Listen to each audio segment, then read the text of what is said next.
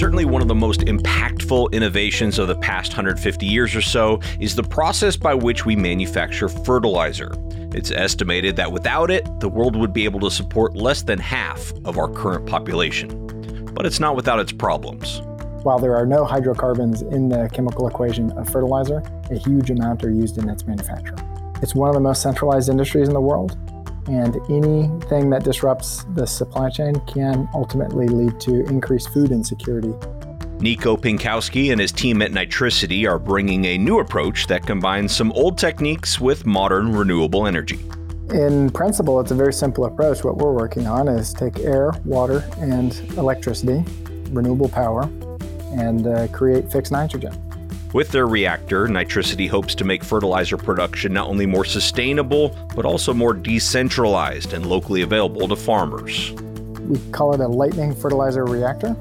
Uh, it looks like a mini, mini lightning, and it is contained in a reactor. So it is quite literally lightning in a bottle. And we power them with renewable energy.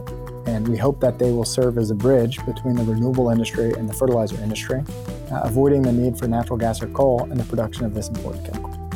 Talking fertilizer with Nitricity's Nico Pinkowski on today's Future of Agriculture podcast. Hello, fellow ag nerds. Thanks so much for joining me for another episode of the Future of Agriculture podcast. My name is Tim Hammerich, and every week you and I get to sit down with the farmers, founders, innovators, and investors shaping the future of the ag industry. Before we dive in today, I'd like to take a minute to recognize our quarterly presenting sponsor this quarter, which is the engine of Canada's agriculture industry, Calgary, Alberta. Located in the heart of Alberta's best growing land, Calgary has it all. With more than 22 facilities in Alberta playing a critical role in ag research and innovation, Calgary is a hub for precision agriculture and agricultural technology. The Calgary region has proximity to customers, abundant primary agricultural commodities, and a growing cluster of value added processing capacity. That's why multinational agribusiness leaders call Calgary home. In Calgary, they're leading the ag business revolution, and you are welcome to join. Visit calgaryagbusiness.com to learn more. That's calgaryagbusiness.com. Thank you so much to Calgary Economic Development for supporting the Future of Agriculture podcast. Okay, now back to today's episode with Nico Pinkowski, co founder and CEO of Nitricity, which is a company electrifying and distributing the production of fertilizer. As it's done today, fertilizer emits as much as 5 to 7% of the total greenhouse gas emissions per year. Nitricity traces its roots back to Stanford University, where Nico received his PhD in mechanical engineering. Both Nitricity and Nico have been awarded numerous awards and grants from Stanford, MIT, Caltech, ASU, Forbes 30 Under 30, NSF, USDA, and a recent $20 million venture finance round. We're going to start off our conversation with a fascinating history of fertilizer production, then talk more about Nitricity's solution, how they developed it, and how they're bringing it to market with farmers and retailers. I really enjoyed this conversation. I think you will too. I'll drop you into the conversation where Nico is providing some context on the history of fertilizer. So 99% of fertilizers are made with the Haber-Bosch process. And it's a very famous chemical approach invented about 120 years ago. And it uh, requires hydrogen. So today it, it, uses coal or natural gas to produce hydrogen. And that's your, your first stream. And then your second stream is you need very pure nitrogen. So you take air, which is nitrogen and oxygen, and you cryogenically separate the two components of air to get a pure stream of nitrogen. And then you take that stream of hydrogen and nitrogen and compress it to very high pressures together and temperatures and send it into a reactor that has a, generally an iron based catalyst. And it will react to form ammonia, which is the backbone of the nitrogen fertilizer or broader fertilizer industry. Uh, you then have your gas stream of ammonia and you can liquefy ammonia out and you store ammonia uh, cryogenically in, in large liquid tanks. So, this process fundamentally changed agriculture and uh, a lot of people, including a well known author, Vaclav Smil of MIT, and make big claims saying that uh, without this process and the, the production of fertilizer through it, uh, we would only be able to support uh, a third or half of our current global population. Uh, this particular process, the Haber Bosch process, is generally is recognized as kicking off the field of chemical process engineering. So any chemical factory you see today, uh, the designs and you know the piping layout or the compression has roots in this first process. It's one of the most centralized industries in the world. Um, while there are 4 billion acres of farmland, there are only 400, roughly, Haber Bosch factories out there. In the United States, private industries will have the capital to be able to have a couple billion dollars to finance the construction of these facilities. But in other places in the world, they're so expensive, a country will be the entity that builds it out. Extreme capital cost, uh, extreme scale, but a tried and true approach that's been in use for hundreds of years. So, when the Haber Bosch process and fertilizer production was first brought to North America, it was invented in Germany and Europe and took some time to spread around the world. People didn't know how to do it. Two German scientists invented the process, and it led to um, uh, tactical advantages in, in, a world war because they could produce fertilizer and uh, munitions. And it took some time for this technology to spread to the United States.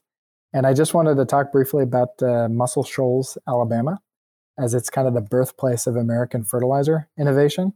And I want to bring attention to some of the great groups that are doing work there and also a project that we're putting together to really uh, pay tribute to this uh, uh, fertilizer innovation ecosystem.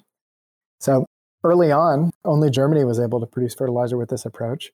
And then the technology eventually spread via actually espionage.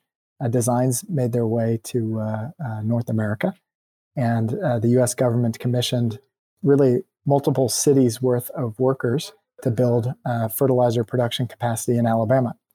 And so uh, today, Muscle Shoals, Alabama, and the Tennessee Valley Authority, uh, the hydroelectric dam, you know, really created some of the, the most widely used types of fertilizers and fertilizer application approaches uh, in the industry. Not only did they create the first nitrate plant in the United States and Haber Bosch facility there, but um, later this hub of an ecosystem created the ammonia bar as an application method so today, how anhydrous ammonia is applied through the Midwest is via the bar and injecting it.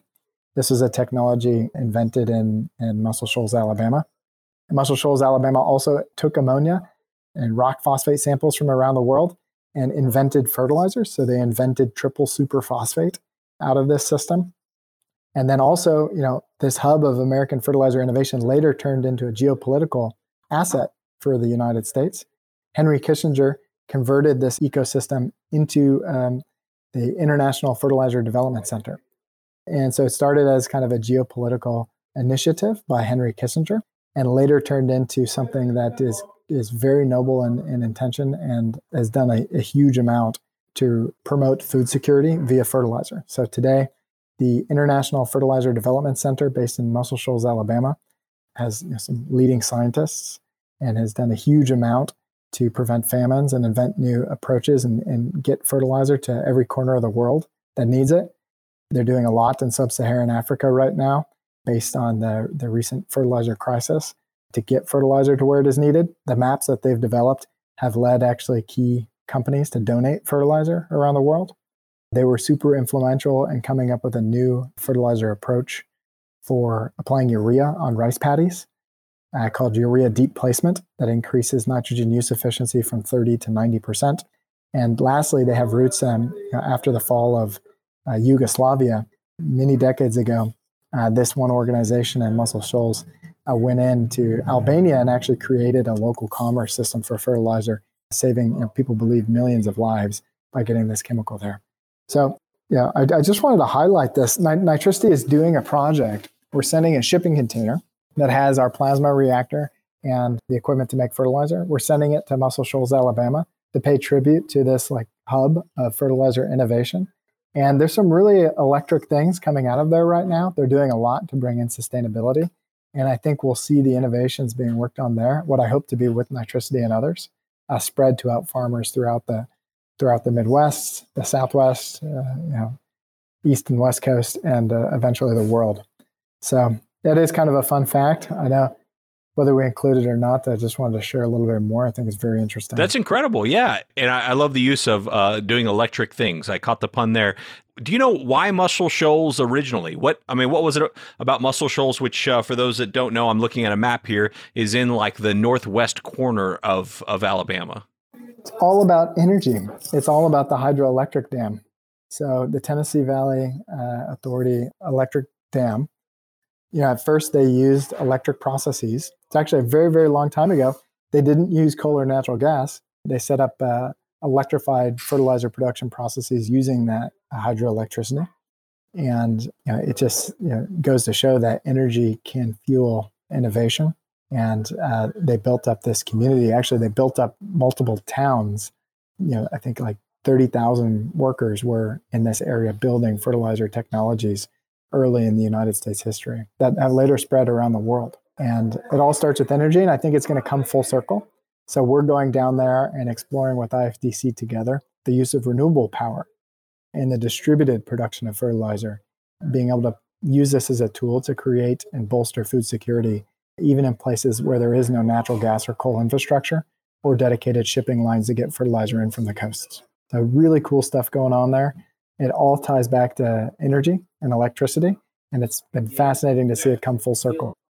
Well, let's just talk about the problem with fertilizer. I think most people listening to the show have an idea of that it requires uh, nitrogen especially but but also other nutrients to grow a crop and you have to replenish those that you're pulling from the soil with a harvest every year. But kind of what's what's the big problem you know from a societal standpoint with the status quo? Sure so fertilizer is a very energy intensive chemical to make to put nitrogen into the ground today, it requires an enormous amount of carbon dioxide emissions from coal or natural gas that fuel the process. For example, 5%, roughly 5% of American natural gas goes to the manufacture of nitrogen.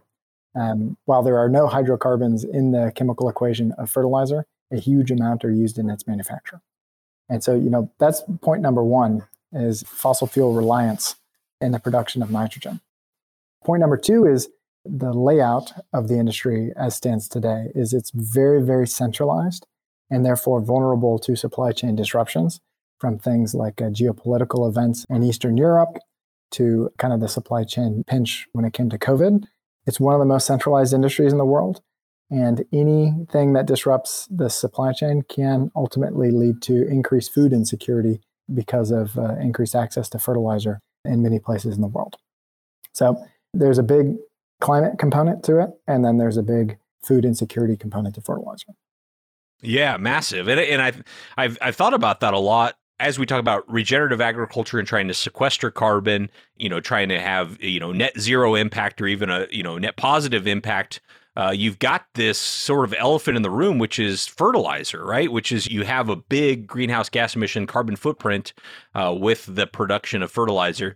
But it, on the other hand, it sounds almost too good to be true that we could, you know, just use air, water, and electricity and make this stuff in another way. So as you were coming up with the solution here that Nitricity is bringing to the market I understand you had several iterations where it was like trying to figure out how to make this work. Can you talk about some of those ideas that maybe failed and kind of what that current iteration looks like? Sure thing. In principle, it's a very simple approach. What we're working on is take air, water, and electricity, renewable power, and uh, create fixed nitrogen. Uh, nitrogen is in the air around us, and you have all the ingredients needed to make fertilizer from everything that's available on a farm. No natural gas or an extended supply chain needed. In principle, it's a very, very technical problem, very challenging technical problem. Nitrogen itself in air is a dinitrogen. There's two nitrogen atoms connected and a very stable and strong chemical bond, the second strongest in the universe. Oh, wow. What is the strongest? I'm just curious. Carbon monoxide, CO. So, this is the second strongest. It's a triple bonded uh, molecule, dinitrogen. All plants are swimming in it but you have to get it into a different, more reactive form.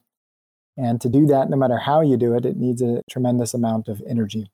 You know, at the onset of nitricity, we looked at uh, every single way in the world that we could find, from textbooks from 100 to 150 years ago, to uh, approaches coming out of modern day research labs, reading everything and visiting every lab we could find.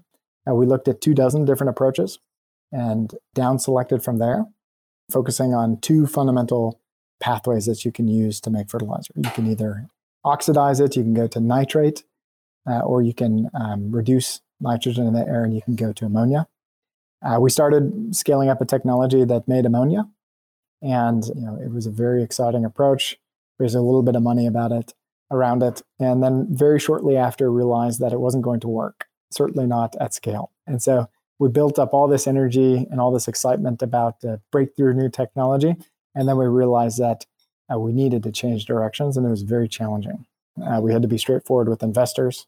We just closed an investment, actually asked them if they wanted their money back. But uh, we also had additional and potentially more exciting approaches. So we just kept at it, put our head down, and tried to find that opportunity. And um, from what emerged was uh, what turned out to be a very promising approach. It took some iterations to get there, but then we were off to the races. We had a contract to build a system on a farm. Excellent. And I, I want to talk more about that farm. Before we do, what wasn't going to work about the ammonia approach? Ammonia is tough.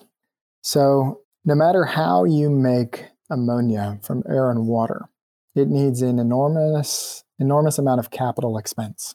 So, either you use the existing process that needs very high pressures and temperatures, or you can use uh, very low technology readiness level, but potentially transformative new processes that are electrochemical, but those you need massive surface area. The only way to make ammonia effectively with those, you need a football fields and football fields worth of surface area at a catalyst site.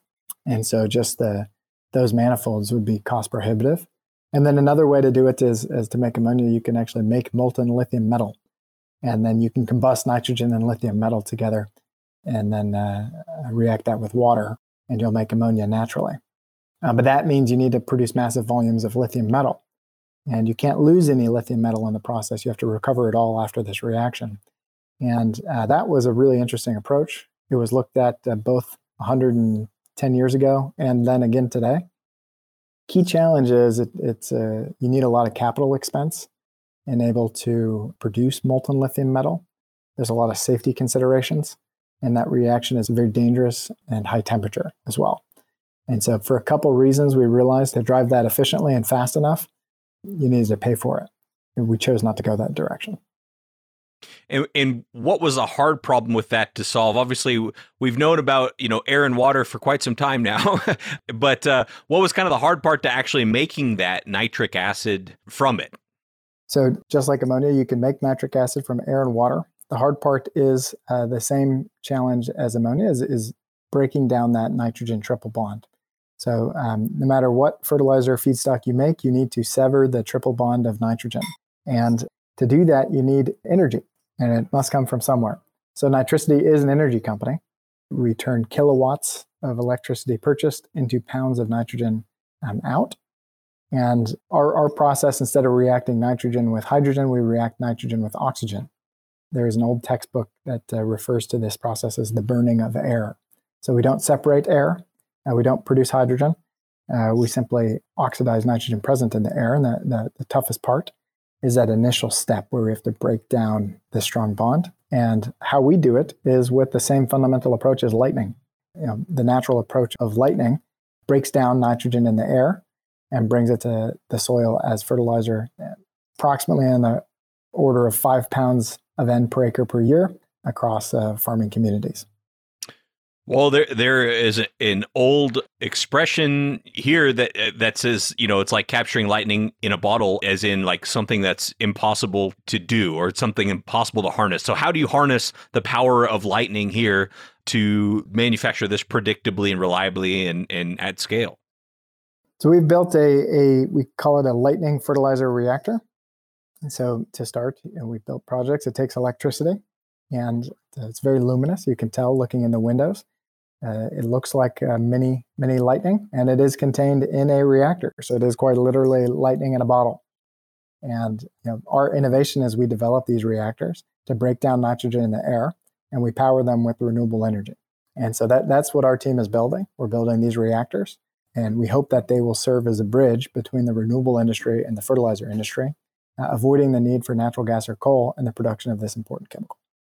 Excellent. And as it stands today, you know, how much nitrogen or nitric acid, I, I should say, can one of these reactors provide? And maybe if you could uh, give it to us in terms of like acres or, or kind of like how, how big of a geography could one of these reactors serve their fertilizer needs? It uh, as much as you want. Uh, you know these these reactors uh, and plasma-based approaches are known to be able to scale. Uh, as a startup, you know we started building plasma reactors in mason jars, and and so those would only produce a, a small amount of fertilizer. And you know you want to run them consistently whenever there's sunlight uh, on the panels uh, for you know as many days as possible. But yeah, there's no limit to how much fertilizer this approach can make. It's very dense in terms of cropland. You can produce your 200 units or 150 units N per acre. And this process can scale. Uh, to date, you know, we've produced uh, a few hundred pounds of fertilizer in mainly dilute forms, and we're scaling up. So we're building more powerful reactors um, that meet the market need uh, that's been reaching out to us. And you said renewable energies, and then you said whenever the, there's light on the panel. So I assume we're talking solar energy here. Yes, you know, we've built all our projects with solar to date. We can also run them uh, plugged into the grid or uh, wind. Hmm. So help us visualize this. I mean, you did a good job of describing kind of the plasma almost looking like lightning in a bottle. Help us visualize from a real practical standpoint. If you have one of these reactors, you're going to turn it on and it's going to start going and then do you just start to collect some sort of solid at the base or does it collect in terms of a gas or what it, you know describe how that looks to us uh, so we could see it in our minds sure so our, our first farm project in fresno california if you were to walk up to it it would be a, array of solar panels about the size of a truck and underneath that there were two 55 gallon drums this was our first system and one of the drums was a reactor, and you could see it uh, pulsing light. So he was taking electricity from the solar, uh, going through a power supply, and that would power this lightning in a bottle approach. And it's very luminous. It's quite the light show. So we have continuous and constant uh, a constant cadence of plasma, this lightning, running in a reactor, and it's eye catching. It uh, it releases a, a, fair amount of light, and we've built uh, some clear reactors as well as windows windows in these and you can see it running. So that that's the main attraction that we like to show folks when we tour the system is a, a, system running and actually this lightning in a bottle. There's a lot more to making fertilizer, but you you you take the output of that reactor and you need to react it with water. And so uh, you know what comes out originally is a liquid fertilizer project, uh, product, and um, so we'll have to have a water subsystem that collects this fertilizer, slowly concentrating over time.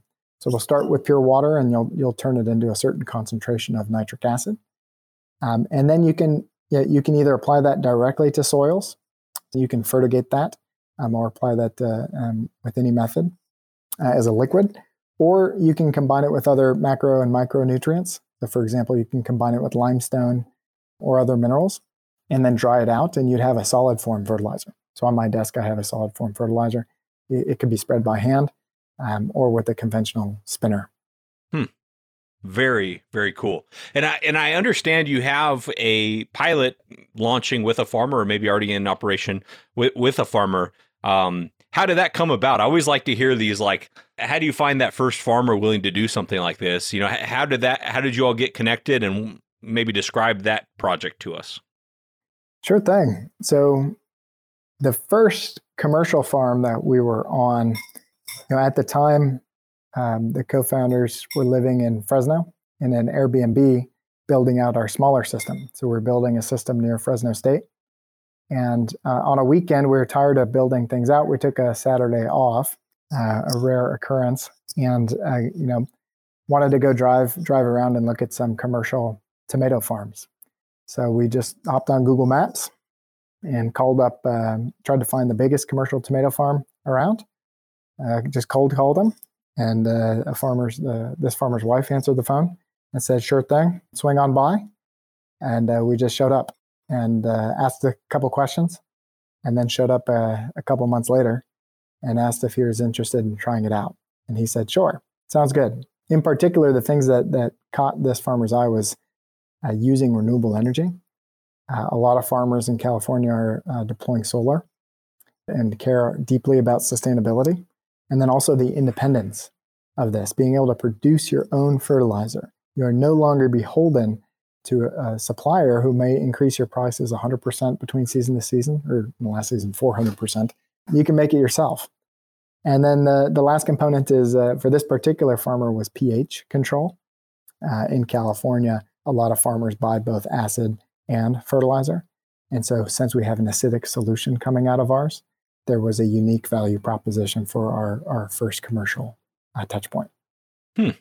I would never have even thought about the pH. So, especially in years of drought in California, when they're uh, pulling water deeper and deeper out of the ground, the water pH at a lot of wells in Fresno County or Kern County is it'll be like eight or nine. And so, um, very, very hard water coming out of the ground. And then the soil pH itself is, you know, could be north of seven. And so um, it's out of the optimal band. And so farmers are having to resort to uh, using sulfuric acid or buy sulfur burners to make sulfurous acid. And uh, it's expensive. So for this particular farm, especially in a year of drought, um, you know, we said, hey, we have a product. It's a liquid form fertilizer. It's very acidic uh, and has the nitrate ion. Are you interested? Yeah. Well, what's that look like today in terms of, you know, are you currently producing on this farmer's place and what's that look like? Right now, uh, no longer. We made fertilizer, but then pulled back our system and technology and are focusing on building a much larger one. So we've had uh, two farm projects. Uh, one ran for 14 months and the other just a few number of months. Both made fertilizer, uh, which have gone to be used on crops. But then as we talked to more farmers and got a lot of market interest, and with the price increase in the fertilizer market, it was clear to us that we needed to build a bigger system to be able to provide more fertilizer to the market. Instead of building a system to be coupled with an irrigation pump, we want to be building systems that can produce fertilizer for thousands and thousands of acres. And so we, we pulled our uh, assets back, connected the solar to the grid, and are focused on, on scaling up our reactor and building much larger lightning reactors right now. Okay, that makes sense. And I mean, is there any reason that it wouldn't be just the same process only on a larger scale? I mean, a bigger reactor, more square footage of of solar panels. I mean, everything proportionally just larger. Is there uh, do you run into new problems when you do that? Exactly. Everything's the same. In fact, I'd say we there's additional opportunities with making the system a little larger. Now, it's really important to still be distributed, but distributed production can have several different meanings. And so we want to produce within 10 miles of a farm. But if we have a little bit larger facility, we can have people there permanently working. So it's uh, creating jobs in local communities. And then also we can make the system more efficient, driving down the cost that we can offer uh, farmers. And those two things have proven to be very important. And, and let's talk more about the economics of this.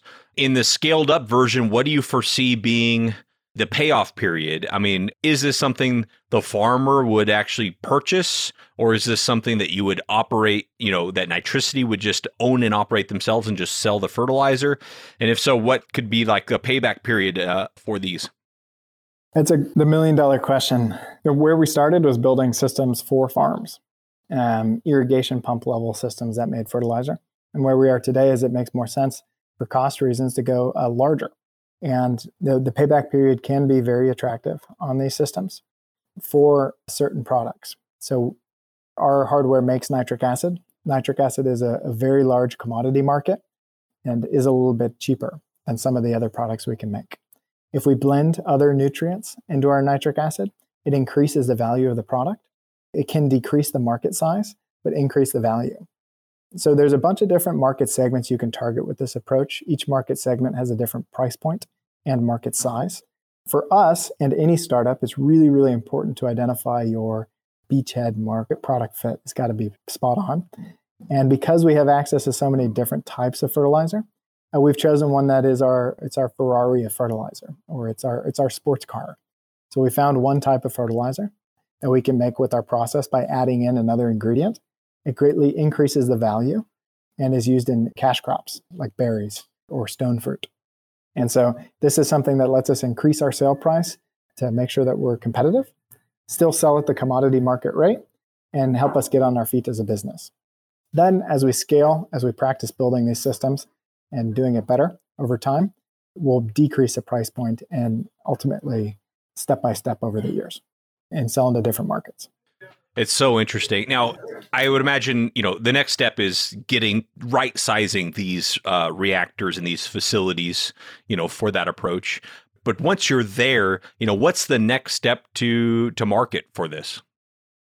That's exactly right. First step is right sizing these. So got to scale it up, got to build something of certain size. But in parallel, we're working to get our first large system fully contracted. So we're looking for farmers, uh, farming communities, and uh, local retailers or co-ops that uh, would be interested in, in, some of these products, some of these early uh, Ferrari type fertilizer products that we're uh, producing. And getting that project fully contracted is a very important business goal right now. For any uh, renewable energy project development, it can take some time. So if this needs dedicated solar, you know, even developing the solar could be slower than developing our fertilizer reactor. And so we are already started on contracting large projects as we scale up and right size the reactor. Man, that's very cool. Well, you mentioned kind of like kind of the next step after uh, kind of right sizing things is looking for the right partners, uh, farming communities, groups of farmers. Let's make sure we articulate exactly what the ideal fit would be there. So, is there any criteria for the right type of place that these facilities should go? Thanks for asking. That's a that's a great question. The perfect fit number one are folks who are currently using nitrates and love them. Uh, things like calcium nitrate, potassium nitrate, or folks who, who have a pH challenge, who have alkaline or hard water or soils. Um, what nitricity makes from air and water is a good fit. And, and, we think there's a path towards being able to provide this at cost uh, and potentially in the future even cheaper. So we're looking for farmers who are interested in this product, interested in sustainability and clean energy, and we want to hear from you. And we want to hear from what retailers you're buying from today, the price points, the market constraints, your soil pH, uh, your blend of macro and micronutrients. We want to learn what is needed and what farmers want. And then we're going to take that and take a map of the United States and find a good overlap between the farmer demand and requests and low cost intermittent power. We have a lot of renewable energy companies interested, and uh, we want to take the farmer interest put down some solar or wind somewhere where it can be very cheap and uh, supply.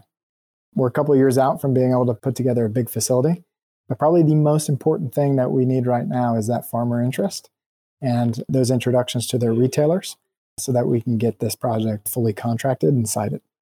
Well, there you go. If you're listening, make sure you reach out. Should they just go to your website? And is it nitricity.co? Is that right? That's correct. Or nitricity.ag will get you there as well. Well, thank you so much again to Nico for being part of the show. I really found that all very fascinating.